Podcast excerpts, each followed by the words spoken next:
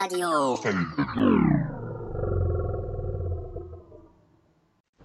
یکی از بزرگترین و مستهجنترین تهاجم های فرهنگی تاریخ خودرو 206 بود که دولت مستهجن و مستکبر فرانسه به کشور ما انداخت. خودرو 206 رو برادرزاده ناتنی ایلان ماسک یعنی جوزپ معاتسا در پاریس طراحی کرد. اما اواسط طراحی بود که او ترور شد و این طراحی ناقص موند.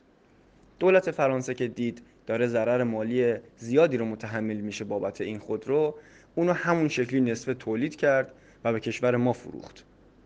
اما طراحان حاذق و زبده ما این خودرو رو با هوش و درایت خودشون کامل کردند و 206 صندوقدار رو به بازار عرضه کردند تا مشت محکمی بر دهان استکبار باشد. اما ببخشید جناب آچیلیوس که صحبتتون رو قطع می‌کنم ولی واقعا اما نداره دیگه. بنده به شخصه با همین اطلاعات کلفت و محدودی که دارم می‌دونم که سنگین ترین هزینه‌ای که واسه طراحی تا به حال توی تاریخ ثبت شده مبلغی بوده که جناب آنتوان دو سن اگزوپری برای طراحی دستگاه های پنجرگیر لاستیک های تیوبلس زیردریایی های ساخت روسیه هزینه کرده. و خب من وقتی اون طرح رو با این طرح مقایسه می‌کنم اون طرح حتی لاستیک های تیوبدار رو هم لحاظ کرده. ولی خب باز همچین هزینه بر نداشته. خیلی برای من غیر قابل درکه توجیه نمیشه. چطور ممکنه که برای جابجایی کریستیان رونالدو از اسپورتینگ به منچستر این وسط آگزبورگ بخواد کاسه داغتر از آش بشه. واقعا تو مخیله شما همچین چیزی میگنجه. برای من که واقعا غیر قابل درکه. اتفاقا در قضایایی که شما فرمودین جناب مورفین رد پای بزرگی از صندوقدار شدن و کلا فلسفه صندوقداری وجود داشت. شما فرمودین آنتوان دو سنت اگزوپری. دو سنت. حالا اینو برعکس کنین. سنت دو. دی خیلی ساده بود. حالا میریم سراغ آکسبورگ که اونا کریستیانو رونالدو رو توی برنامه نقل و انتقالاتی خودشون وارد کرده بودن. چرا این کار کرده بودن؟ اونا در واقع می‌خواستن بازار رو از هدف نقل و انتقالاتی اصلی خودشون یعنی سان دویچ بازیکن کرواسیال اصل تیم خطافه دور کنن.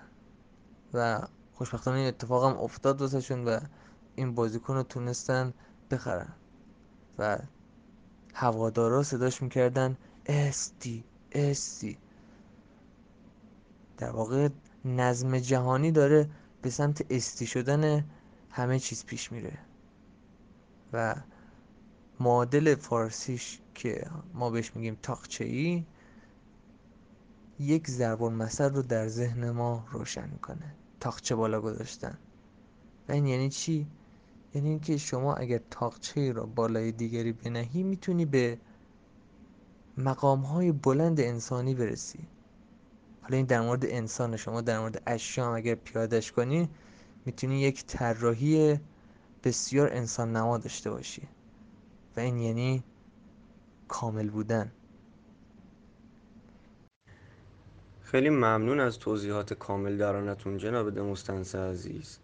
منتها این هزینه تکامل و کامل بودن و نمی‌دونم انسانگرایی و شیگرایی و حیوانگرایی و اینا یه مقدار فکر می‌کنم گذافه حالا شاید من اشتباه می‌کنم.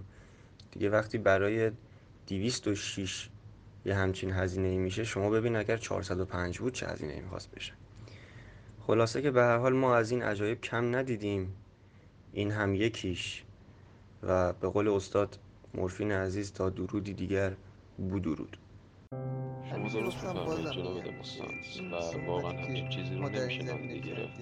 باید اما به نیز مجموع فلحال امام صامم بله. و